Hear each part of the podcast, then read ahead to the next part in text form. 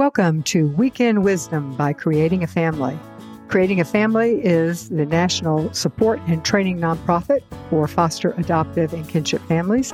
And this segment is part of the overall Creating a Family podcast. So each Sunday morning, we drop a short segment answering a question that we receive. You can submit your own questions to info at creatingafamily.org and you can put weekend wisdom or something in the subject line and it will find its way to me. So here is today's question. My wife and I plan to adopt a child under the age of nine from foster care. We have just started taking classes. My wife has a nine year old from a previous relationship, and we want to do everything we can to prepare him in advance for this adoption. Any help is appreciated. All right, so first, congratulations on the soon to be new addition to your family. And even more congratulations for knowing that you need to prepare your son for becoming a brother through adoption. So I do have a couple of tips for you in helping to prepare him in advance. My first tip is to read books about adoption and different ways families can be formed. Now, Creating a Family has a terrific list of books to help prepare siblings for adoption. It would help if you could also read some books to explain adoption. There are a lot of other books out there that explain adoption to the adopted child. And those are also good for your son. But there are some books that are specifically geared to siblings. And these lists on our website are broken out by age of the child, which is very helpful. And given that your son is nine, there are several read aloud chapter books that would just be ideal for him, where it's not all about adoption, but adopted, so the characters are adopted. So it gives you a, a good window of opportunity to discuss uh, adoption. You can find that list of books at our website, creatingafamily.org. Hover over the word adoption and click on suggested books, and then just scroll down, and you'll see that there's a whole category for preparing siblings for adoption. My second tip is talk about families that don't match.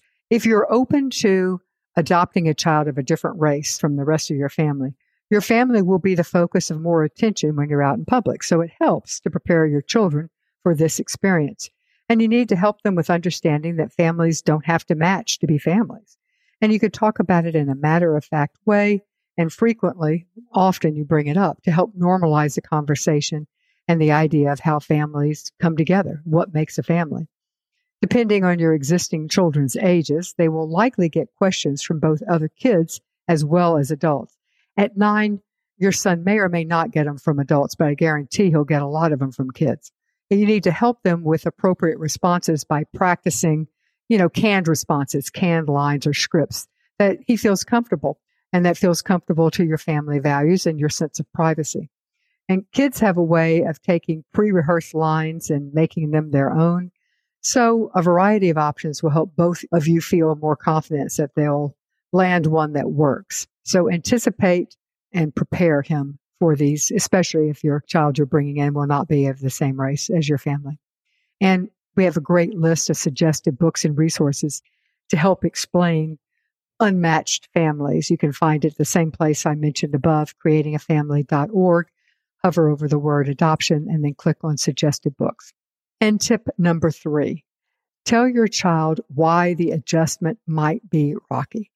If you are adopting other than a newborn, and it sounds like you are, you will have some preparation to do.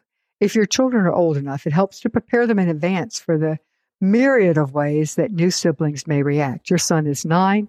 He is well old enough to understand that. Remind him of the times that he had to adjust to a new or unexpected situation and how he responded. Bring up times that he felt fearful or uncertainty over a new relationship or a new experience explained that his new sibling will likely be even more scared than what they've experienced already. The new sibling might act out their fears by rejecting them or go in the other extreme and becoming a clingy little shadow. Unfortunately, their new sibling may also react mean or, or even angry.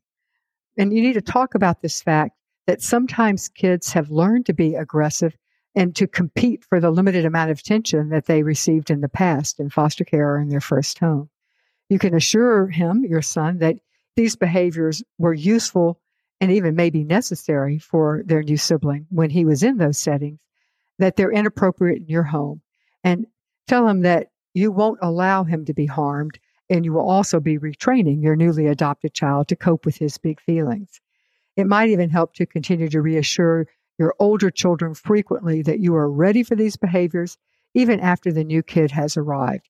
You don't want to make your existing son overly fearful, but you want him to be prepared that this child is not going to act like he's on vacation and maybe even not thrilled about landing in your home. Tip number four plan to stick close to home. Explain to your son in advance that the new child may be overwhelmed by all the changes and the new experiences at first. Tell him that the family plan is to stick pretty close to home for a while after the new child comes. If it applies, remind them of the times that you or another family member brought home new babies from the hospital and stayed home to recover a bit. And you can compare the new adoption relationships to that time to help normalize the plan for your child so they won't be resentful towards a new sibling because it. Then, nine is a great age to start brainstorming things that you can all look forward to during this time when you're going to be sticking closer to home.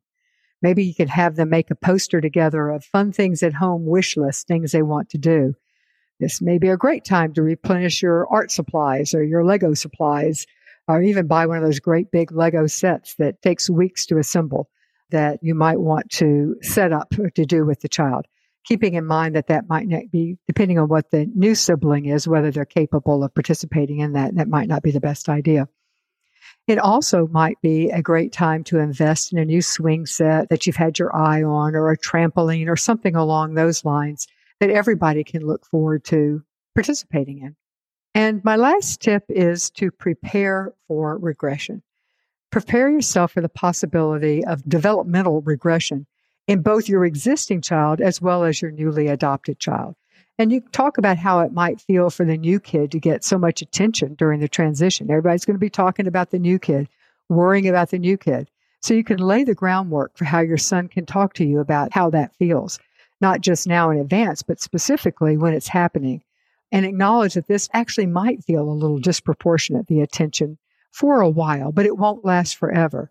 And you can reassure them that you have a plan to help you share your focus and your attention once the new child comes home.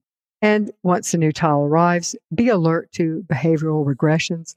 Remind your son when their new sister or brother is feeling overwhelmed or scared, she might resort to acting more babyish than typical behaviors to get attention. So keep your household routines as regular as possible during the transition. Schedule some one on one time with your existing son. And yes, we know that this probably feels unattainable, especially at the beginning, but do find the time. Also, give him the words that he can use to tell you that he needs more of your time and attention. And when he uses those words, it may be saying, maybe you teach him to say, I'm feeling a little lonely right now, mom. Or you maybe you say, he can tell you, I need some more attention, dad. That when he says that, you will find a way to respond. This won't last forever, but in the short term, it's really helpful. Hope these five tips will help you some. So thank you for listening to this week's Weekend Wisdom. If you liked it, please tell a friend to subscribe to the creatingafamily.org podcast. Thanks. Do you know that we have 12 free courses that can help you be the best parent to your kid possible?